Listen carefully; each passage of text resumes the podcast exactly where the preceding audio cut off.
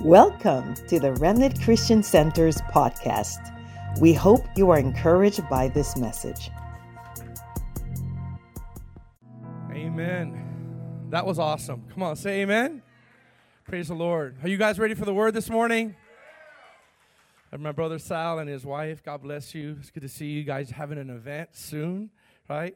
And uh, Aaron Evans is also. How many know Aaron Evans? Uh, how many know him? Wow. Oh, you guys know my, my brother. So he's actually going to be coming in this month, April. And we already have, a, they're, they're, they're, they're using our building for a couple days. And there's going to be some powerful night, evening services that is open to the public. There's some private meetings uh, of roundtables, but I'm telling you, it's going to be powerful. Right, guys? It's going to be. I'm so excited about. So I invite anybody. We're going to invite get more information in the next weeks to come. Um, Prophet Aaron Evans. He doesn't even like to to to be called that in, in a sense, but as I know him and I talk to him, he's ran with people like Bob Jones and all these great prophets. So God is bringing the prophets to our city. He's bringing the prophets to RCC because God wants to do something to the nations, I believe, through Apopka. Come on, say amen. Let's pray for the word of God. Father, we thank you for this word. We thank you for your anointing. We thank you for the power of your Holy Spirit to be with us today as we break open your word and hear your word. Let us have receptive hearts, Lord God, to hear your word. Anoint me, anoint the ears of the listeners, and we ask you, Lord God, to make it liberty, life changing to us, and not just a tradition. Give it life changing effect today through the word of God. In Jesus' name, amen. All right, open your Bibles to Matthew chapter 5. We're going to talk about the fifth beatitude, but today is going to be so much healing, I believe. So, uh, PK is getting something because I'm going to do an illustration soon. Um, but I do want to release this um, that uh, right before I, I preach today, um, one of our church members uh, had a, uh, a word of knowledge that I feel that it, it was appropriate to share. And they said, uh, Someone this morning had a terrible headache uh, looking for healing. The pain started behind the right eye, the right eye. And um, I don't think, well, I guess you could put that there. That's fine. Put it right there for now, because when I walk, I don't want to trip on it. So if that's you, if you came in with like a, great pain, like behind the right eye, that's caused a, a migraine specifically in the, from the eye socket, uh, we want to pray for you. Is, there, is anybody here with that? That? Okay. Janice? My wife? Oh my goodness. Okay. So then uh, maybe at the end we'll see, we'll just pray for her on that. We release that word. Wow, that's so good. Amen. Matthew chapter 5, verse 7. Uh, actually, no, you know what? Let's let's start at verse 3. Let's start at verse 3, guys. Matthew chapter 5. I don't even have it in my, my thing. Let's start at verse 3, all right? Because we've been talking about the, the Sermon on the Mount, the constitution uh, of heaven. Um, before we do that, again, I uh, come here, Harvest. Come here. So we're going to do this. Just listen to me for a second. Um, he leaned over to me and said something to me during worship. And you know, Harvest. If you know Harvest, he's he he his his his words are very choice words. Um, he doesn't like talk a lot too often, especially during. I mean, you know what I mean.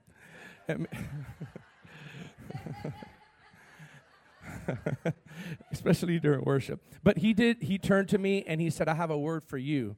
And I felt that this word that he gave me is not only for me, it's about what RCC is about to enter in. So I just, I, I, I didn't know it was coming, but he, he, he gave it to me. So I, I feel like you need to release that. So in Second Kings chapter 22, it opens up with King Josiah uh, being king, and he was eight years old. And of course, PG's been in ministry for decades, but we are in the eighth year of this ministry. And um, he was uh, sending one of his uh, workers to go get something, and one of the priests uncovered the book of the law. Mm-hmm. And they brought it to him, and he read it, and he repented, and he re- tore his clothes, and he said, He commanded that all the nation hear this word. And it was imperative because he was familiar with the move of the Spirit and the power of the Spirit but he was unfamiliar with the Word of God. And one of the things that I know has been in his heart is Jesus said in Matthew 22 29 that we err not knowing the scriptures nor the power of God. And I think it's imperative that we pay attention to what God is speaking through this apostolic ministry as he begins to teach in a series on the, fa- on the constitution of the gospel because we need to be really grounded in where God's going to begin taking this ministry in the next phase. A lot of us want to move with the Spirit, and we want to move with the Spirit, but you know what? It's not that we want to move with the Spirit, we want a habitation. Amen. A move comes and a move goes, but we need to p- prepare a place for a habitation. And that's only going to come when we are solid in the, in the foundation of the Scriptures and in the move of the Spirit. Amen. Wow, that's so good. Thank you. One thing that really struck me, he said when when uh, Josiah was it Josiah that found the book of the law, he ripped his clothes, uh, symbolic of repentance. We've been talking about that. I believe God is going to bring us into a place of habitation and delight. Come on, Amen. Matthew chapter five, verse three through seven. Today, I believe this beatitude is very familiar for me.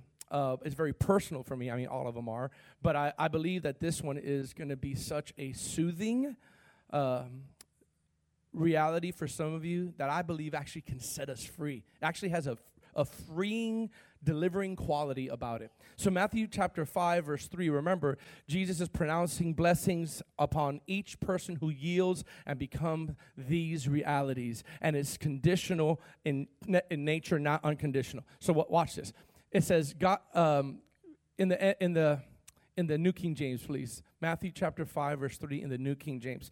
It says this Blessed are the poor in spirit. Now remember, this is Jesus speaking kind of for the for the first time in front of a big uh, audience. He went on a mountain. He said, Blessed are those who are poor in spirit. We talked about what poor in spirit is, for theirs is the kingdom of heaven. Then he said, Blessed are those who mourn, for they shall be comforted. We talked about mourning being a spiritual mourning and the comforting being a refreshing as a result of the mourning. Am I confusing anybody? Okay. Blessed are the meek, for they shall inherit the earth. And we, we, we talked about meekness is controlled strength, restrained strength, right? If you see the beast in me, or you don't see the beast in me, doesn't mean it's not there. That's the meekness, right? Blessed, then the fourth one was, Blessed are those who hunger and thirst for righteousness. That was last week, for they shall be filled. And we talked about the type of hunger that Jesus blesses in this context is a spiritual hunger not for more of God or even the good feelings of God. It's actually a hunger for righteousness.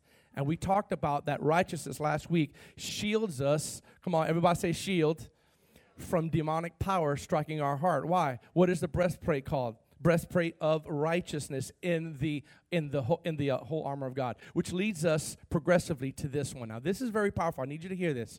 Look at what the Bible says next the fifth beatitude. Blessed are the merciful, for they shall obtain mercy. Oh, someone say amen. Come on, someone say amen. Say this with me Blessed are the merciful, for they shall obtain mercy. I want you to look up the first slide just right off the bat. This fifth beatitude that Jesus, Jesus' Sermon on the Mount is showing mercy, but here's the key but in order to show mercy, we must understand mercy, God's mercy, and we must recognize, listen to me, the many times we have received it. Do you, do you realize how liberating this reality is? That you and I could actually dictate the, the, I don't even have the language for it, but the increase or the level of the mercy we receive by being merciful to others, especially when maybe they don't deserve it. And th- I have seen in this quality and in my life and in other people, this quality of mercy. First, I want to uh, explain mercy in the little intro. It's actually liberating. I've actually seen people walk in inner healing when they've s- received the mercy of God. Why? Because when you receive the mercy of God and you don't get the consequences that you know you deserve, it makes the fourth beatitude of walking in righteousness more attractable. Come on, say amen. Because if God, listen, it, mercy had to come after righteousness. Had to. You know why? Because if if God were only a holy God and a righteous God, he without mercy he will be impossible to approach. If God were only holy and not merciful, we weak humanity could never approach a perfect holy God without the temperance of mercy saying, "Come." And so even people that are only righteous and not merciful, they come across rigid, judgmental, holier than thou. Come on somebody. And we need to learn how to have mercy with people because God has been merciful to us. Thank the Lord. for his mercy because some of us we don't realize that we have been spared consequences time and time again but the way we deal with people is not that way and let me tell you something the bible is very clear that this is a reality that he calls blessed and so there's a there it's like I, I like mercy being like brothers and sisters like mercy and grace are like brothers and sisters i know grace has other brothers and sisters and i know mercy like the goodness and mercy of god will follow me all the days of my life right but i believe the other kind of twin whatever not identical twin of, of grace is mercy they always go hand in hand grace and mercy goes hand in hand what is grace? This is a, may be foundational for some of you. Grace is giving us something that we don't deserve. Is giving us an attribute of God, is giving us salvation. We didn't deserve salvation. We didn't deserve Jesus dying on the cross for us. We didn't deserve uh, the cleansing of the Holy Spirit, washing of us of our sins. Grace gave that to us. It's not by works, but by faith and grace, right? Grace is giving you something unmerited, unfavored, unearned. Mercy is the little opposite um, attribute of that, but it's the same goodness because mercy is not giving us what we do deserve. Grace is giving uh, you and I something we don't deserve.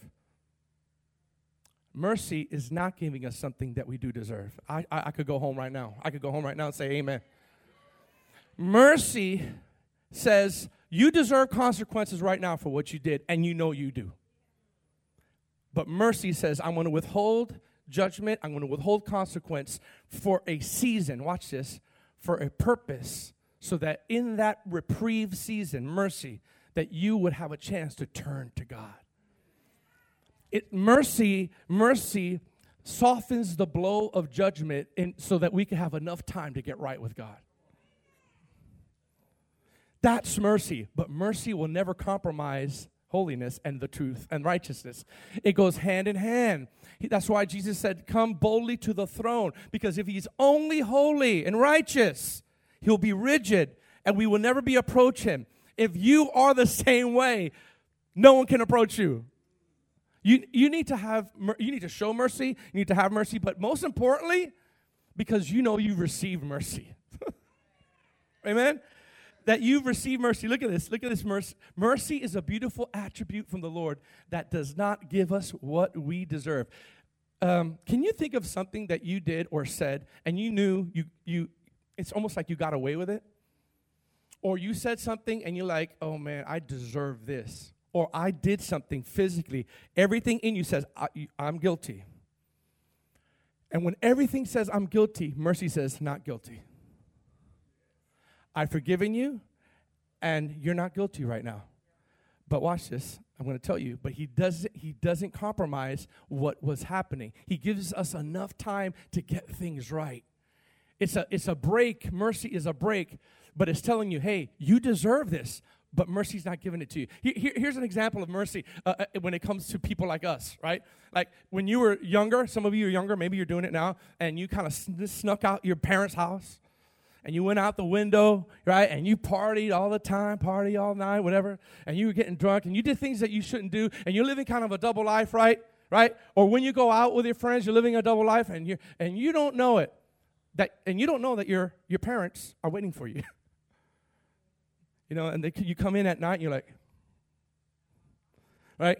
You know, you hear the door, right? Right? And and, and the dad's sitting right there going, and it's like, and your dad and your mom or your parents or whoever it is, they don't punish you when you know that you deserve a whooping.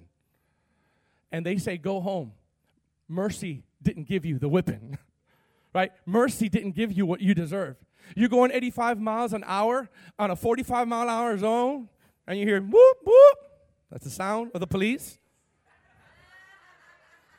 and you get pulled over, and they say, do you know how fast you're going? Yes, sir. Uh, I don't know, 85. This is a 45 miles an hour zone. That's like a 200 something dollar ticket. So he gets your he gets your your driver's license. He gets it to you, and and and and you're like, oh my God, I'm gonna have to pay over 200 something dollars for this ticket. Oh, my license is gonna be suspended. And the cop goes, here's your driver's license. Here's a warning. don't do it again. Watch this now. Watch this. I'm going to tell you something very powerful. At that moment, when you receive mercy, how do you feel of the person that gave you mercy? You feel gratitude. You feel you see that person differently. That person sees cops differently. And we will see God differently when we, res- when we know that we deserve a consequence and we know that we deserve punishment or judgment or even a, a, a position that you have that, that you should be out. And God says, No, because I care for their heart and I'm going to be merciful. Mercy sometimes is loving people when you know they don't love you.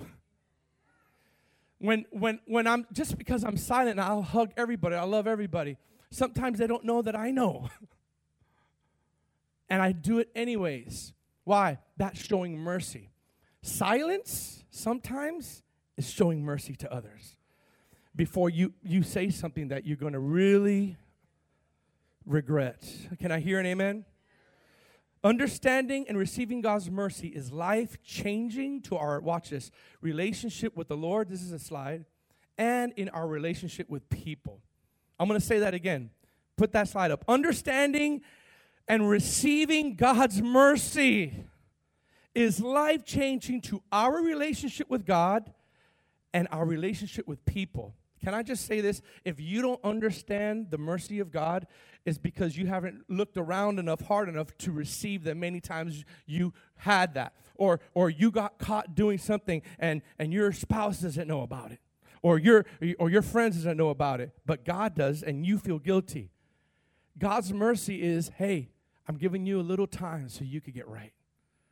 Right? Now, now listen to this. This is so beautiful. And I have found that mercy, that mercy with people has changed our lives.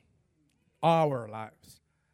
When there's mercy given on both sides, guess what, guys? You could dictate the level of mercy you have because Jesus says, Blessed are the merciful. So here's that was my intro. The big news for today is this is the quality that you have to give to others. Out of one of all of the beatitudes except for persecution this is one of the only uh, beatitudes that god wants you to give to people. Think about who you have been hard on. Think about who has done something to you. And and what you do at that moment shows if you are merciful. And i don't know about you but i need mercy in my life I, I want mercy in my life so when there's an opportunity for me to show mercy i'm going to show it because God is watching. he really is, right? And so the other amazing scripture is that it says, You shall obtain mercy. Say, Blessed are the merciful, for they shall obtain mercy. Come on, say mercy. The good thing about mercy, guys, is that is everlasting and it doesn't is a fountain that doesn't run dry. It never ends. The Bible says his mercies are new every morning. So what does that mean? I've seen the power of mercy in someone's life shatter self-hatred. Shatter self-hatred. They hate themselves because of what they did or they, they did something in their flesh and then they later regret it like oh man i shouldn't have acted that way right? You deserve that consequence or that split or whatever you want to call it. You know what happens? You know what happens? When you do that his mercy never runs dry. So guess what? Yesterday if you messed up when you woke up this morning it's a fountain that keeps on pouring and pouring and pouring and pouring and pouring, and you mess up and pouring. Let me tell you something for enough time to get right with God, not to excuse our sinful lifestyle. I remember a story. This is so powerful, guys. And I used to say this in my class uh, when I was at, at, at IHOP of this famous orator in the 1800s. He was a big agnostic, right? And his name was Robert Ingersoll. And some of you guys that have been uh, with me for a while, you know this story. But Robert Ingersoll was a fam- how many have heard of him? He was a, a famous, famous lawyer, and he was an orator in the 1800s. And so they had this town speech where all these people gathered, right? And there was hundreds of people gathered, and, and Robert Ingersoll took a microphone, uh, or whatever it is that they had back then, right? And uh, the story says that he began to grab it, listen, in front of everybody. He goes, I am going to prove that God does not exist by challenging him. Like, this is actually a true story. By challenging him to strike me dead in five minutes. And yeah, just like that, but it was like multiplied. Everyone was, ooh, ooh ah. Some people in the 1800s, you know, they didn't have internet, so it was very offensive. They got, they feared, some of them fainted, and there was chatter all over, and there was a big, big, big clock, and it was a countdown, right? Minute, 30 seconds. And he was standing there, defiant, saying, I'm going to prove that God does not exist because I'm challenging him to kill me right now. Literally, he said that, right? Strike me dead. 10, 9, 8, 7, 6, 5, 4, three, two, one. He grabbed it. He goes, You see, I'm very much alive. God does not exist. And he said some closing arguments, and then he put the thing down and ended the meeting. And everybody was chattering, and everyone was like, like you know, all the agnostics in the room were high fiving because they proved something. And there was the story that this uh, one agnostic, other young agnostic, was in the crowd and said, "Yeah, Robert Ingersoll proved it today." We've been telling you all along. He proved that God doesn't exist. And he said it to a Holy Ghost filled woman. Thank God for those Holy Ghost filled women, right? And this woman turned to her and said, Yes, you're right. Robert Ingersoll did prove something so powerful today. He's like, What are you talking about? You're a Christian. He goes, Yeah. With a big smile, she said, Robert Ingersoll proved that not even the most defiant sinner could exhaust the mercy of God in five minutes. Come on. The fact that God didn't strike him dead is proof that God is merciful. He's not giving you what you deserve. And, and of course, that rattled the agnostic because this one woman was like, you know what? God is good. He showed that He is merciful. See, it's all about perspective. It could be like, you know, Jesus' uh, identity is so important. That's why tomorrow, when we do classes on identity with Todd, is so important. Why? Because the first things that the devil attacks in your life is Are you the Son of God? Are you a daughter of God? Before he even tempted Jesus, he said, If you're the Son of God. What was he attacking? His identity. Why do I say that? Because part of knowing your identity is knowing that you're a child of God and that, listen, you are a recipient of God's mercy and grace. Can I just say something? You need to learn how to, how to receive mercy. Sometimes that was hard for me. Sometimes you beat yourself up because you're like, oh, no, I deserve it. No, I deserve it. No, I deserve it. You need to know how to receive mercy from God. Because mercy received from God will shatter a false identity that you've created about yourself. It's this false identity like, oh, here he goes again. I'm this way or I'm that way. But mercy shatters that. You are not what you did. You're not your mistake, and you're not your quirks. You're not your personality quirks. You have to understand that. When you know that, then when other people pick that up, you just be confident and say, okay, how can I how can I do this? How can I change this? How can I how, how can I be teachable? Right? We have to remain teachable if we're going to receive mercy and give out mercy, we have to ha- be teachable. Can I say, can I hear an amen?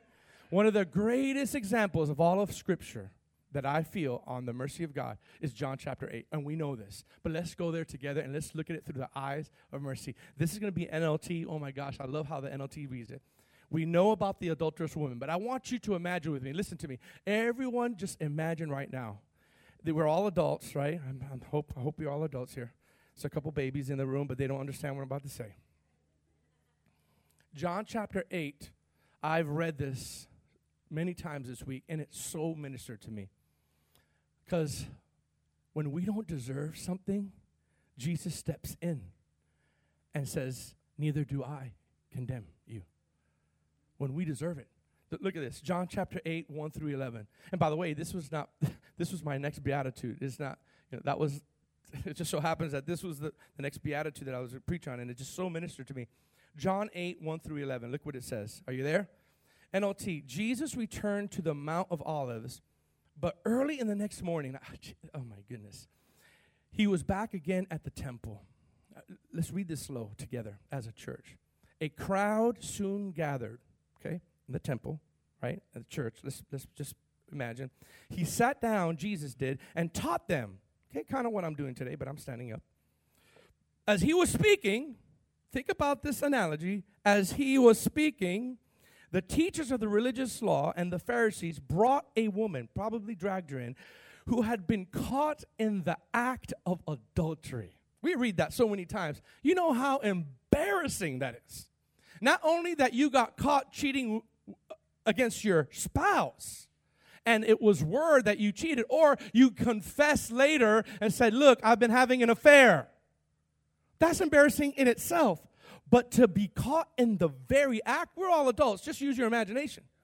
In the very act, how embarrassing this is for this woman. Not only does she have to face the, the fact that now her husband knows that she's cheating on him, but now everybody knows. Can I just be honest?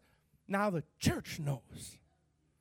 That's how it was. He was teaching, and all the people, and then dra- all of a sudden interrupted his sermon. Imagine I'm preaching, and someone interrupts my sermon, and, and some of the religious people of the city drag a person in here that just committed adultery. That means they were waiting for them to have sex. Think about it. They were waiting, they were trying to trap Jesus using someone. Watch this now. This is life changing. Life changing. I want you to see this that in the law of Moses, she, by law, by law, deserved to be stoned for that act. So it wasn't like this uh, lies that was conjured up. You know, sometimes oh, it's lies. No, it was for real. We saw you in bed, right? And you're, you're, you're that's not your husband, and you deserve to be stoned for this. Look at keep reading. They put her in front of the crowd. See, I read this many times, but I'm, i want to read it slow. They put it in front of the crowd. What an embarrassment. Probably her head was down in front of the crowd and not even looking at the crowd. Teacher, they said to Jesus, this woman was caught in the act of adultery. Now, question was that a lie? Was that gossip? It was true. The law of Moses says to stone her. What do you say? Oh, my Jesus. Thank you, Father. They were trying to trap him into saying something they could use against him, but Jesus stooped down and wrote in the dust with his finger. They kept demanding an answer, so he stood up again. My Jesus is so gangster, I love him. He stood up and he looked at all those religious leaders and all those people that were accusing this woman that the truth was happening, right? That she deserved death. He stopped, stooped out again. Look, look, look, at this. He got up and said, All right, but let the one who has never sinned throw the first stone. Let the one that never sinned Here's a rock. I can imagine Jesus said, Here's a rock. Here you go. Here's some rocks to you. He probably didn't do this, but like, you know, here's some rock. Here's a here's a bigger rock for you. Here you go. Um, hey, all you guys, you have an opportunity. I gave you the rock. Uh, under one condition. If you have no sin, go ahead and throw it. Right? Go ahead and throw it. Now, we all know the story, right? We all know the story, but watch watch mercy. One by one, watch this. The Bible says, when the accusers heard this, they slipped away one by one, beginning with the oldest. Look what mercy does it drives out the accusers of your life. Mercy drives out the voices that have been accusing you, even the things that you do do that is that is deserving consequences. When mercy steps in, all the other accusation and crowd has to leave. Watch this. What's the result? Are you ready? Are you ready? What's the result of mercy stepping into your situation and silencing the spiritual crowd and the noise and the voices of your life? You know what's going to happen? Are you ready? This is, what, this is what got me. They slipped away one by one, beginning with the oldest. Listen to me. Until, everybody say until. Only Jesus was left in the middle of the crowd with the woman. Only Jesus. Only Jesus was left in the crowd with the woman. Everyone scattered, the voices scattered, the accusers scattered, the, the, the, the lawmakers scattered, those who were supposed to actually do something. She deserved death, she deserved it. And that moment, she locked eyes with mercy and love. And she locked eyes with Jesus. And look at what look at this. I believe something happened in the spirit realm. What happened next? It doesn't show it, it doesn't say it, but as you know, uh, there was power in God's words when he said let there be light and there was what? Light. So God created the world with words. And he was still creating and setting people free with words. How do I know that? In the New Testament, the Bible says that Jesus cast out demons. Come on, with a. Only say a. And my servant will be healed. So watch what happens in the spirit realm. This is my imagination. Oh, glory to God. Then Jesus stood up again and said to the woman, No one's there now, just her and Jesus locking eyes like this. And she probably had to force her to look at him because she was so shameful. Are you ready for this? Jesus stood up and said to the woman, Where are your accusers? Didn't even one of them condemn you? Church, we need to, we need to realize that we need to treat people this way too. Watch this. Didn't anyone condemn you? Look at that. Probably with tears in her eyes. Watch this. No, Lord, she said. Now, watch this. Here's in the spirit realm where I feel something went.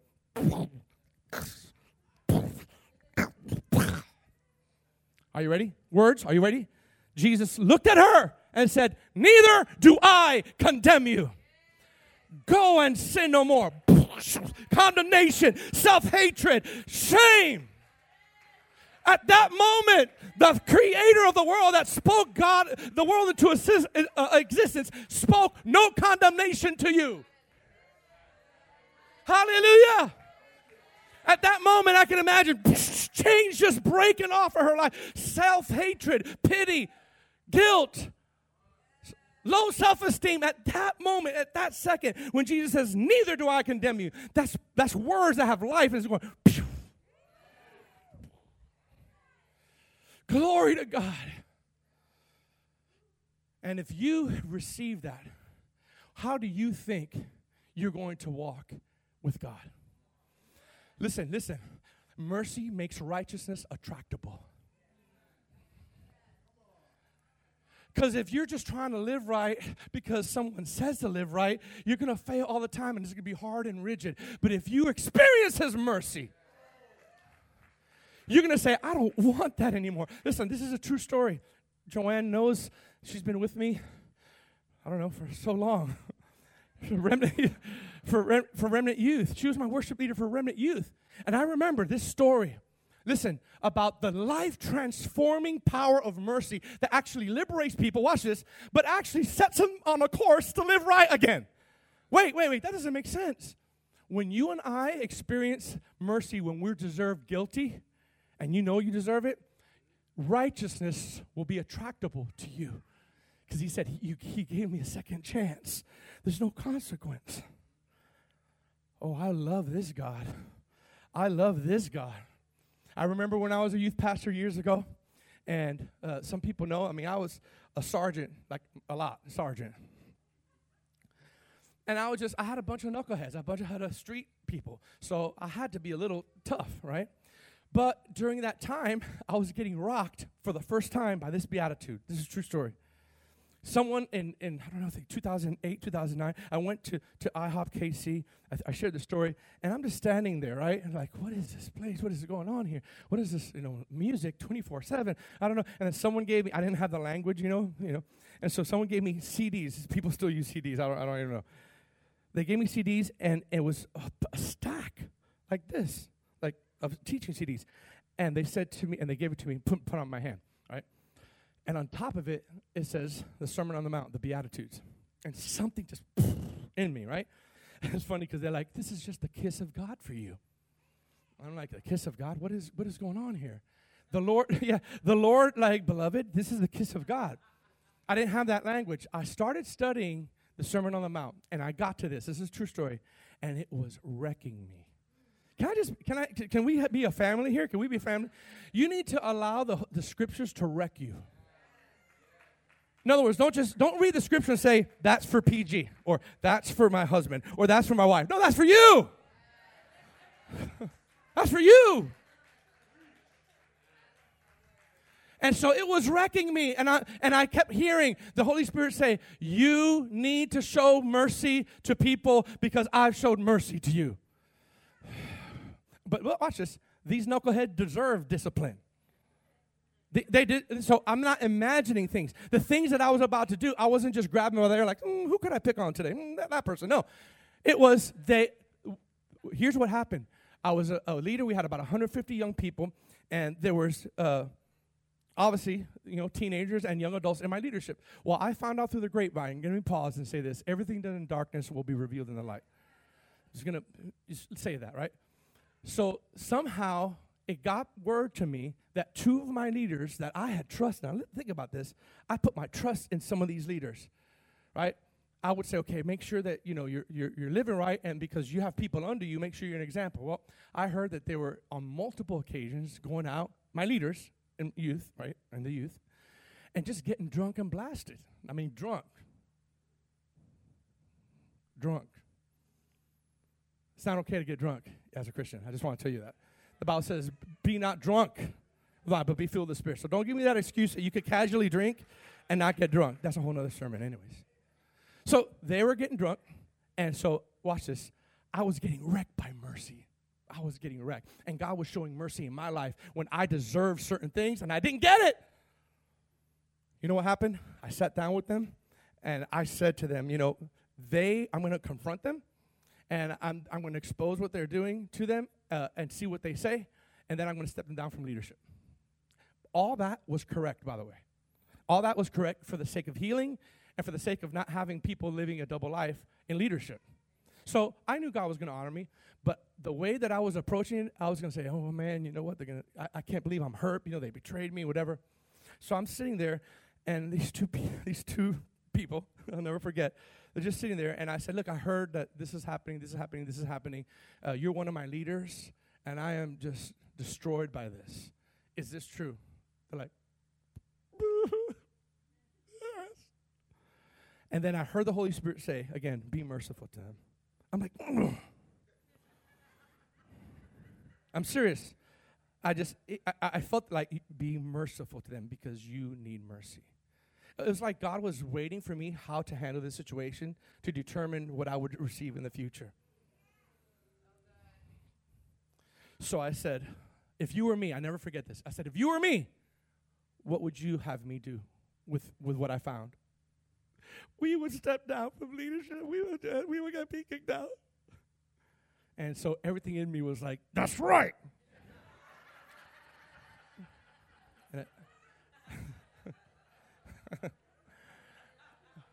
You're hearing from the Lord.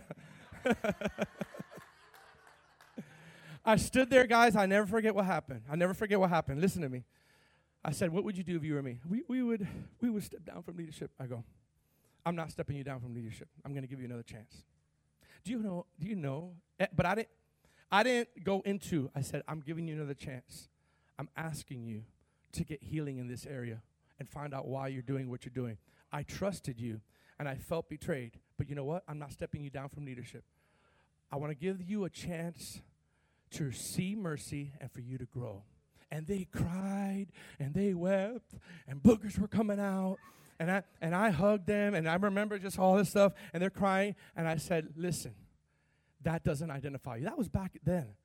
You know what happened to those people when they received the mercy of God through their pastor? Listen, that was deep.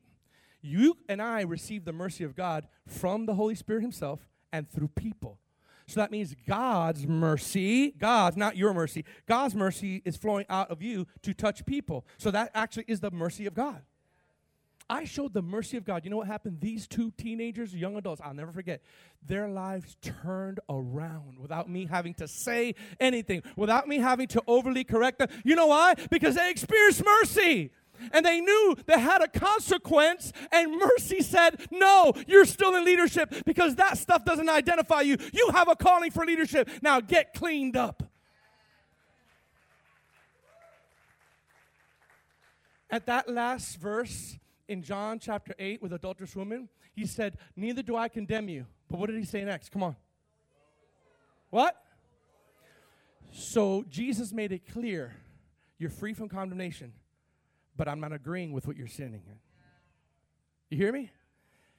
And when we experienced that, I saw these things. Mercy, number one, did not give the adulterous woman what she deserved. Number two, after Jesus dealt with the Pharisees and religious leaders, only Jesus was left.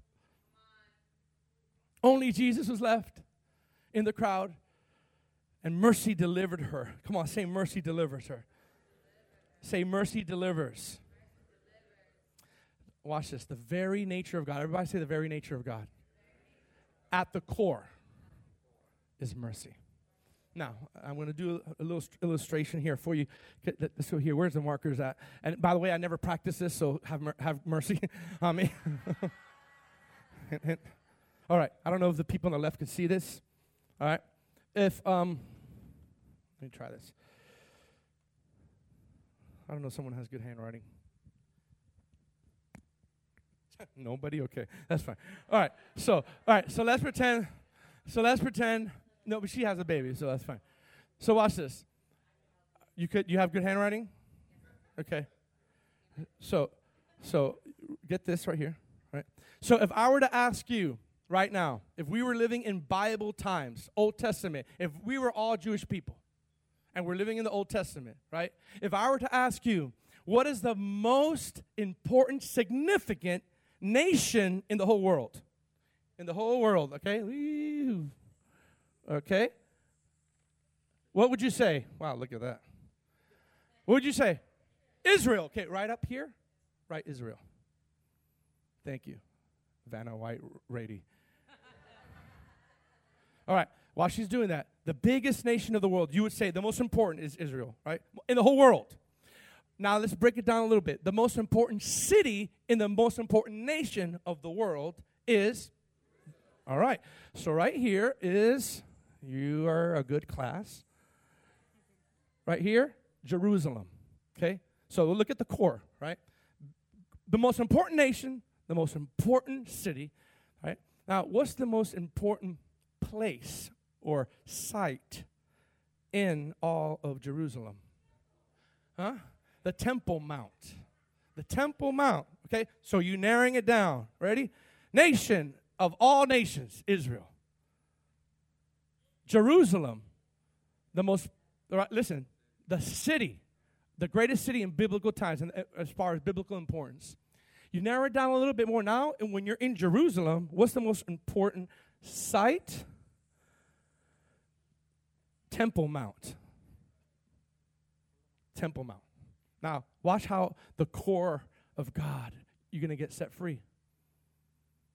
What's the most important item in the most important city, in the most important nation, inside the Temple Mount?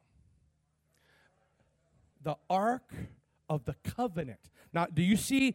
Oh, glory to God. Glory to God. My handwriting is not good. My circles are not good. The Ark, just put the Ark the Ark of the Covenant. The most important nation of the world, Israel. The most important city in the important nation of the world is Jerusalem. The most important place in the most important nation and the city of the world is the Temple Mount. The most important significant item inside the Temple Mount is the ark. Are you ready for this? Inside the ark were three things there were the, the pot, the manna, right? The Aaron buds, that Aaron's rod that budded inside, inside the ark, right? And the Ten Commandments. I mean, you don't get any holier than that. The, the original Ten Commandments were in the ark.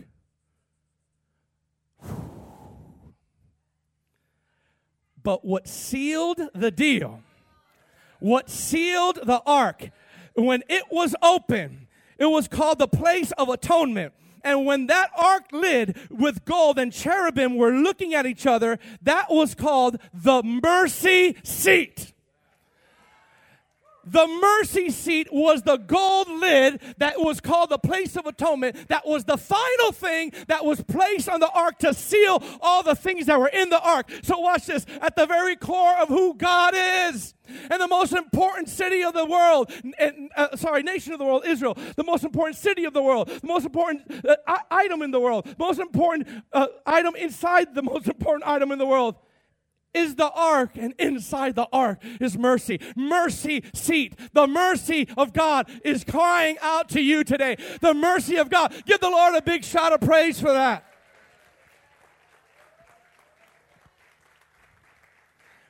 Listen, here's a, here's a freebie. You know what this was called inside here? You know where it was? In the most holy place. Or most people call it in the Holy of Holies. Do you see how mercy and holiness have to go together? Bless all the righteous, the hunger, hunger for righteous. The next one is mercy. Mercy. You and I, number one, have to receive, learn how to receive God's mercy. Stop beating yourself up. But the purpose for mercy is to make righteousness attractable to you again. Come on, say amen. How many of you parents, when your kids and you you you know that you're going to whip them for something, and you just sit down and talk to them, and you hug them? I never forget the story of the daughter of Billy Graham. I don't know if you saw the funeral years ago. The daughter of Billy Graham, she's told a story that was so moving. Here's the great Billy Graham, who led millions of people to the Lord in his lifetime. The story goes somewhere like, and I don't know the whole story, but she basically shared uh, uh, uh the nature of mercy of the dad and how that set her free. How she was be, in, um, had had gone out and married someone and it didn't work out, and I believe that they were like not in agreement with it. Long story short, for years she was out, and then she appeared in, in, in the doorstep of her parents' house, the great Billy Graham, and she said that she was des- she was expecting consequence for her actions opened the door, hugged her, and said, You're always welcome here. And she said that that broke something in her life.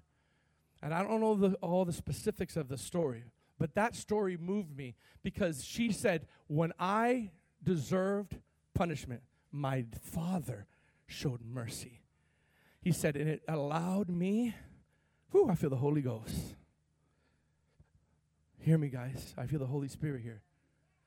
Some of you, you have parents that are rigid and are hard, and you see God, I'm hearing this from the Lord, you see God the way that you feel treated by your parents, or even you're an adult, and you see God through the lens of this corrective lens. Always. I remember one time, again, I'm telling stories because I believe that's going to help you. Amen? When I was a youth pastor, a lot of stuff happened when I was a youth pastor. I remember having someone, bless you, Victor, one of these young people, they came, uh, and they, they were always, always um, falling sexually to people, to other people. And I would call them in my office. And I said, What's wrong? How can we help you? And she was like, I don't know, I don't care, whatever. And I was more upset about her sin than she was her sin. Right? Now, watch this. I, I, I, every week, I remember for four weeks straight, guys, there was something that she did that I had to call her in my office. Four weeks straight. Come here. I need to talk to you. Right? Now, everything that I did was valid because I cared enough to talk to them about what's happening. But I remember the fifth time when I said, Hey, so and so, can I talk to you? And, and they said this What did I do now? And I heard the Holy Spirit say very loud in my spirit, He said, Change your approach or you're going to lose her. Just like that. Thank God for the voice of the Holy Spirit. He said, Change your approach. Don't mention that thing again. Don't mention that sin again, ever again. She said, he said, you're going to lose her. So what do you have now? What, you, what did I do now? And I said to, her, I said, Lord, you got to give me something quick. uh, true story. This is what I said. I said, uh, no, no. Um, guys, true story. I said, no, no, I didn't call you for that. Um, actually, what we're trying to do, which was true, we're trying to write a newsletter for Remnant. That's what my youth group was called, right? And I heard that you could write. Would you mind being the chief editor of this newsletter that will go out to the parents? She goes, Really? I go, Yeah, would you mind being the chief editor on that? Because I know you can write. Well, I have all these ideas. Her heart started opening up. She started, li- listen, she started weeping and she said, I thought you were going to correct me. I said, No, I have something for you. What happened again? I saw the life of that person turn around because I was speaking to her identity, not just her problem. Come on, say amen to that. But that was a learned attribute. But that doesn't mean that we don't correct in love. Sometimes we need to correct in love to put the fear of the Lord in there. Come on, say amen. Say amen. Look what the Bible says real quick. Are you getting something this morning? Are you getting something? Some of you need to be set free by the mercy of God this morning. Mercy is crying out to you, and you're hard on yourself. The second people I'm talking to today is because you've been hard, I want you to experience the mercy of God that didn't give you the consequences that you deserve. And I want you and challenge you to show mercy to your family. Show mercy to your to your friends and to those that even talking bad about you. Show, show mercy to them. I got quiet up in this. Luke chapter 10. Look at this. Luke chapter 10. Oh, this is so good, church. How many feel the Holy Spirit here? Verse 25, I'm almost done, okay? But I'm doing good in time. Thank you, Lord. Luke 10, verse 25 in the NLT. Please turn there with me. Let's turn there. All right? And how we treat people versus God's nature. Now, I, wanna, I, want, I want to give you a, a preference here, a backdrop. Sadly, what I'm about to read is a current picture sometimes of the local church and Christians. Do you hear me? what I'm about to read, sadly, is a sometimes a condition of the local church or believers, right? And I want to prove it. Look at what the Bible says uh, in Luke chapter 10. Watch this. One day, an expert in religious law, right? Now think about that. These are people in here, experts in, in Bible, in, in the Bible, and have degrees, right? This is just put us in the picture, right? They stood up to test Jesus by asking him this question. Look at this now. Teacher, what should I do to inherit eternal life? Jesus replied, What does the law of Moses say? Look at this, guys. How do you read it? I love Jesus saying, How do you read that? The man answered, You must love the Lord your God with all your heart, with all your soul, with all your strength, with all your mind, and love your neighbor as yourself. Everybody say neighbor as yourself. That's significant, all right? In other words, love others, right? But have you ever paused and say, How do you do that? I, I never I never said this. Jesus said, and love your neighbor. Pause. Does it say how to do that? No. But if you read further, it actually describes what loving your neighbor, neighbor looks like. And I've never seen this until I started reading in the NLT. Watch this. What does loving your neighbor look like? Are you ready? Right, Jesus told them, do this and you'll live. Follow me. The man wanted to justify his actions, so he asked Jesus, and who is my neighbor? Who's my neighbor? Listen to this, guys.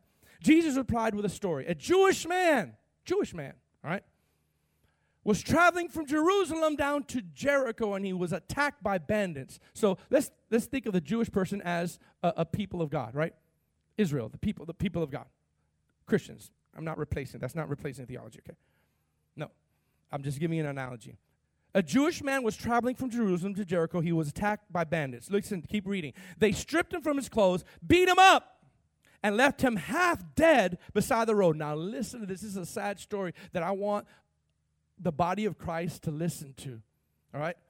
By chance, a priest came along. It wasn't, it wasn't a thug, it wasn't another gangster, it wasn't even the, the boy around the block. A priest doing religious duties, praying for a revival, praying for souls. In the prayer meeting, come on, somebody, preaching the gospel. A priest, modern day. He stood by, he walked by, but when the priest saw the man lying there, hmm, he crossed over to the other side of the road and passed him by. Right? Leaders, leaders in the church, right? This is in the body of Christ. Look at that. By chance, a temple assistant or a Levite, right? In other translations, a Levite, walked over and looked at him lying there. Now, what is a Levite?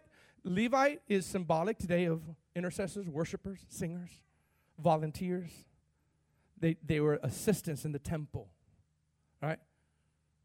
They looked at them and they passed by.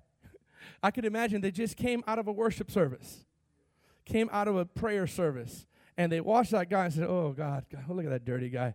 I am so, oh, God, let's, let's keep going because he's going to ask for money. Let's keep walking, let's keep walking, keep walking. Then a despised Samaritan because Jews and Samaritans didn't talk. S- Samaritan is symbolic of a worldly person that doesn't have the Holy Spirit. They passed by.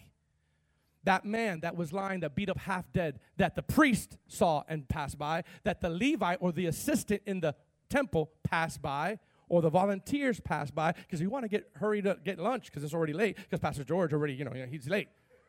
So I got to hurry to get my food. A worldly person saw that same man that the priest saw and that the temple assistant saw. Look what it said.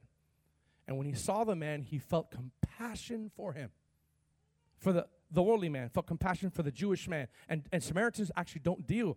That's like a blood and a crip, and you see a crip in there, and blood goes, Come here, bro. Come here. We need to start seeing the humanity in people and not the problem in people. Because we're all weak people, including you, including me. Now, watch this.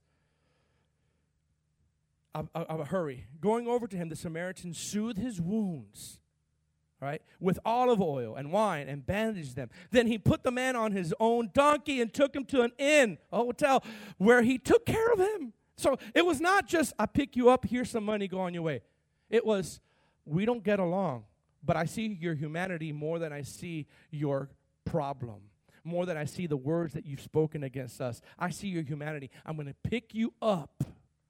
And I don't care what they say. I'm not only going to get you bandaged, I'm going to pay for the hotel cost. And I'm not only going to pay for the hotel cost, I'm going to pay for your food. Help me, Holy Spirit. The next day, he handed him, listen, to his innkeeper with two coins, Peter, telling him, Take care of him. Take care of this man, the worldly man. Take care of him. If his bill runs higher than this, I'll pay you next time I'm here. Now, which of these, watch this, this is key. This is Jesus speaking, not PG. Now, which of these three would you say was a neighbor? See, now he's defining what loving your neighbor means, right? To the man who was attacked by bandits, Jesus asked. Watch this. Look at the reply. The man replied, The one who showed mercy. He defines loving your neighbor by showing mercy. Now watch this. Go and do the same. That's what he says. Some people get on your nerves. Come on, let's be honest. Some people get on your nerves? Come on, come on. You're going to have to get an altar call for lying. You need a separate altar call for lying. I'm going to say, okay, the second altar call is all for the, all for the liars here. People get on your nerves. People get on your nerves, right? Bosses get on your nerves. Pastor George gets on your nerves. yes, I do. Yes, I do. The people that I get on, they tell me. Okay. That's how I know. But but watch this, watch this, watch this. I have to I have to be able to know my identity if I'm going to show mercy to others. If I come in there and fight with my words and they fight with their words, it's never going to do anything. You have to know I am a child of God no matter what they say about me. Go ahead. Bam, bam, bam, bam, bam. And then you show mercy to people that sometimes don't, don't deserve it or situations that don't deserve it. Your kids, how are you treating your kids? Right? Are you a strict person that uh, never sees the good in them? I've had to grow in that, and I'm still growing. I'm not perfect because I, I have a righteous bent in me. That's how God created me. I call people to repentance. So because of that, I have to I have to be careful how I come across. That got two amens. That was a good place to say amen. Like that was a great place. You're not gonna hurt my feelings. They're like, if I say amen, that means I agree with what he said. He, you know. If I could have the worship team come up, please. Are you getting something? Oh God, I, I, I saved the best for last, guys. I'm going to put the sickle in, like my brother Dan said. I'm going to put the sickle in right now. Mercy is not giving us something that we deserve. Mercy is not giving others what they deserve. Listen, not forever, for a brief moment of time. It could be two weeks, I don't know, it's up to God. Mercy holds the judgment that's coming or the consequence that's coming without compromising that truth, but it holds it so you won't feel the consequence for a, a purpose to turn and get things right with God. Like the stories that I tell you, when I showed mercy to these people, their lives turned around without me saying, Hey, are you doing that again? You know why? I showed mercy. And when I showed mercy to people that actually said, We deserve this, we're sorry, we did this, we're sorry, come, you're still part of our family. I want you to get healed. I remember years ago, I can't, all these are not in my notes, but I'm not going to say the name because some of you guys have been with me for many years. So don't think I'm talking about you, okay? But I remember a story I will never forget. I have to be very general on this one because there's a lot of people that have been with me from the youth. I remember one time the same similar similar story, guys. A certain musician one time in my youth group years ago, I got a I don't know if you guys are old enough to remember MySpace. You remember MySpace? That was a cool thing before, you know, Facebook. And someone messaged me on MySpace. They said, "Is so and so go to your church and so does so and so, you know, part of the, your worship team?" I said, "Yeah." They said, "I just want you to know this is a worldly person, a worldly person that was a backslider." Said, "I saw this person in the place where I was, and they were smoking, they were getting high,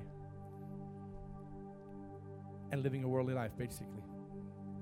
And of course, as a pastor, when I hear those news, so you, if, you, if you've never been in my shoes, please understand why I'm passionate the way I am. Because I care for people.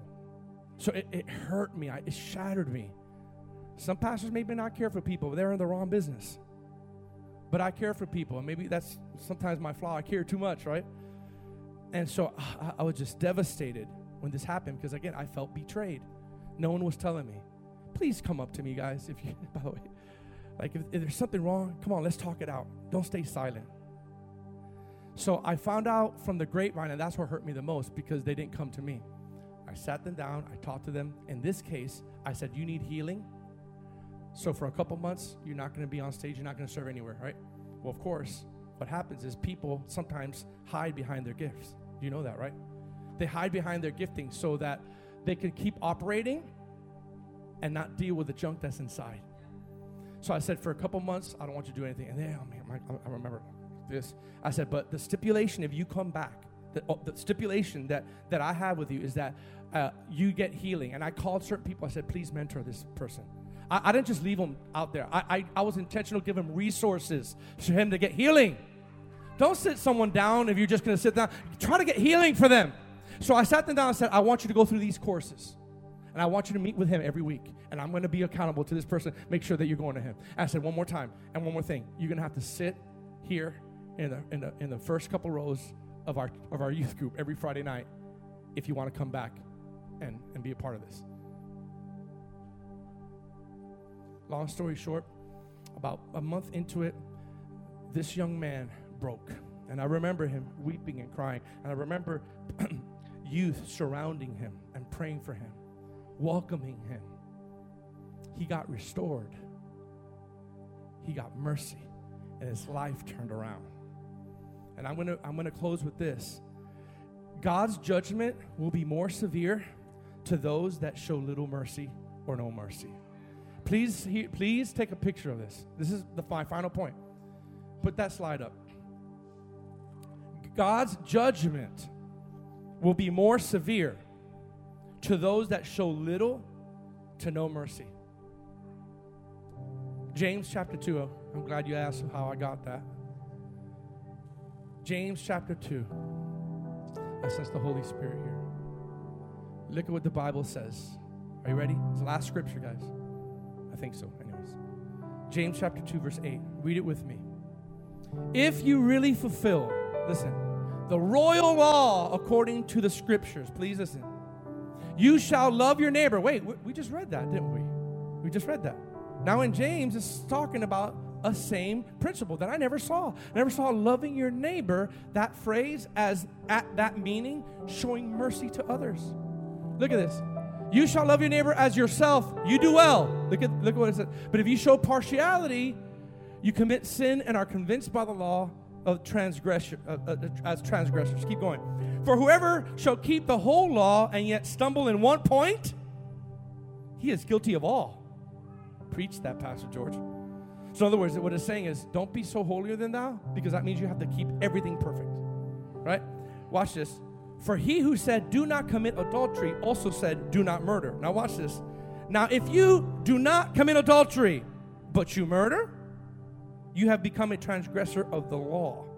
So speak and so do so as those who will be judged by the law of liberty. Watch this now. For judgment is without mercy to those who have shown no mercy. Mercy triumphs over judgment.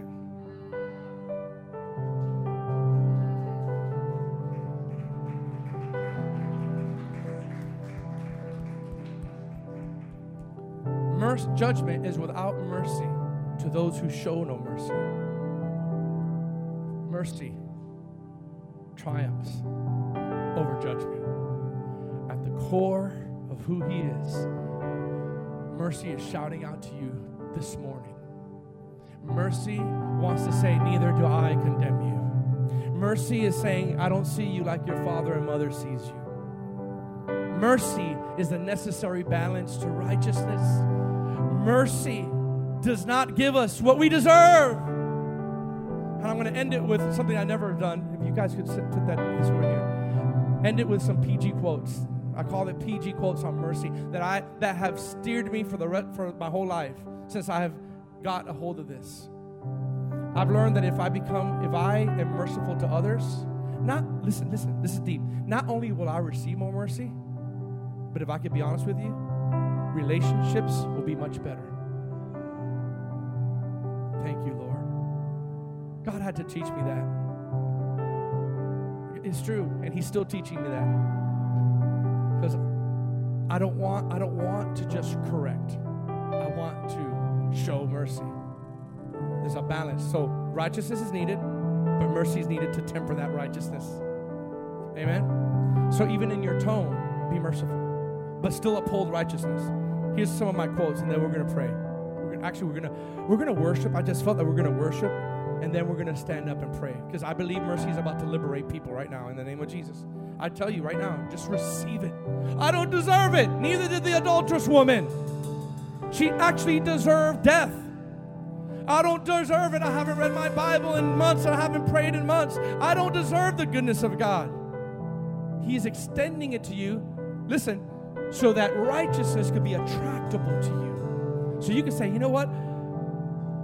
I want this kind of God. Or let's say it this way I like this type of person. I like this type of leader. He gives me mercy, or she gives me mercy. Look at this quote. Ready? First quote. The Lord's mercy is linked to his patience. This is the thing that I just, I didn't get it from a book. It's just, I started writing in a note and typing, and I felt like this is one of the things that came to me from the Lord. The Lord's mercy is linked to his patience, watch this, forbearance and long suffering. It is a loving, restraining force that delays the consequences of wrongdoing in hopes that it will give people a little more time to get things right with God. Woo. Man, that was good.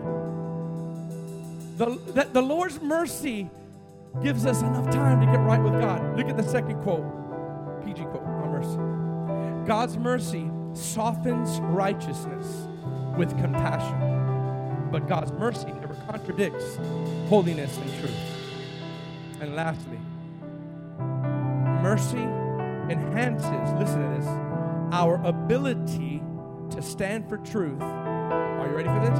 And promote righteousness without destroying people in the process. I'm going to read that again because that was so good. Mercy, everybody say this with me, please. Come on, everybody say, Mercy enhances my ability to stand for truth and promote righteousness.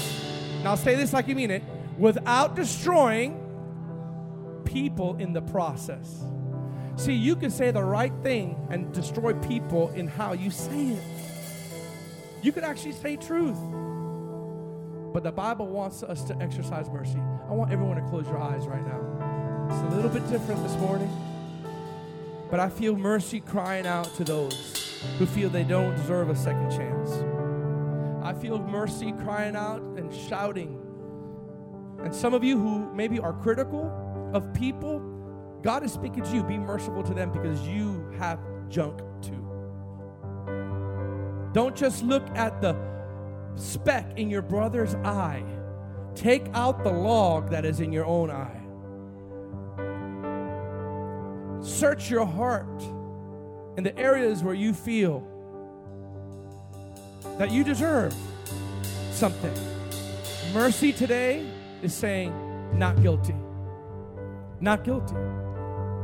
And when you receive the mercy of God, it's like a wave of consequence. Mercy is going, and mercy had a face will turn and look to you and say, "Come on, come on, you don't, you you deserve what's coming. Get right. Look at His goodness. Look at His love. Look at His mercy. Look at his forbearance. Turn your heart from these ways. And now, when you receive this reprieve, go show it to other people.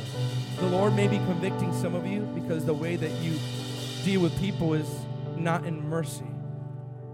And today we're gonna we're worship and then we're just gonna pray and have the Lord do what He needs to do. Thank you, Lord. Thank you, Father.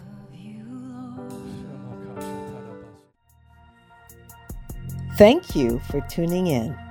For more information about us, please visit remnantchristiancenter.com.